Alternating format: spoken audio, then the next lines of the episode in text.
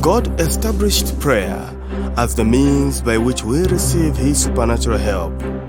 And without supernatural help, we cannot live a life worthy of the gospel of our Lord and Savior Jesus Christ.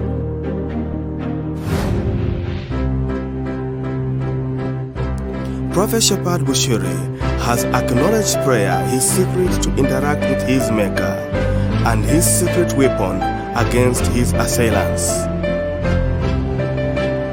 Prayer, coming from the Greek word prosuche, has been the secret to the success of the ministry, deepening the importance of prayer to anointed servant of God, Prophet Shepherd Bushiri.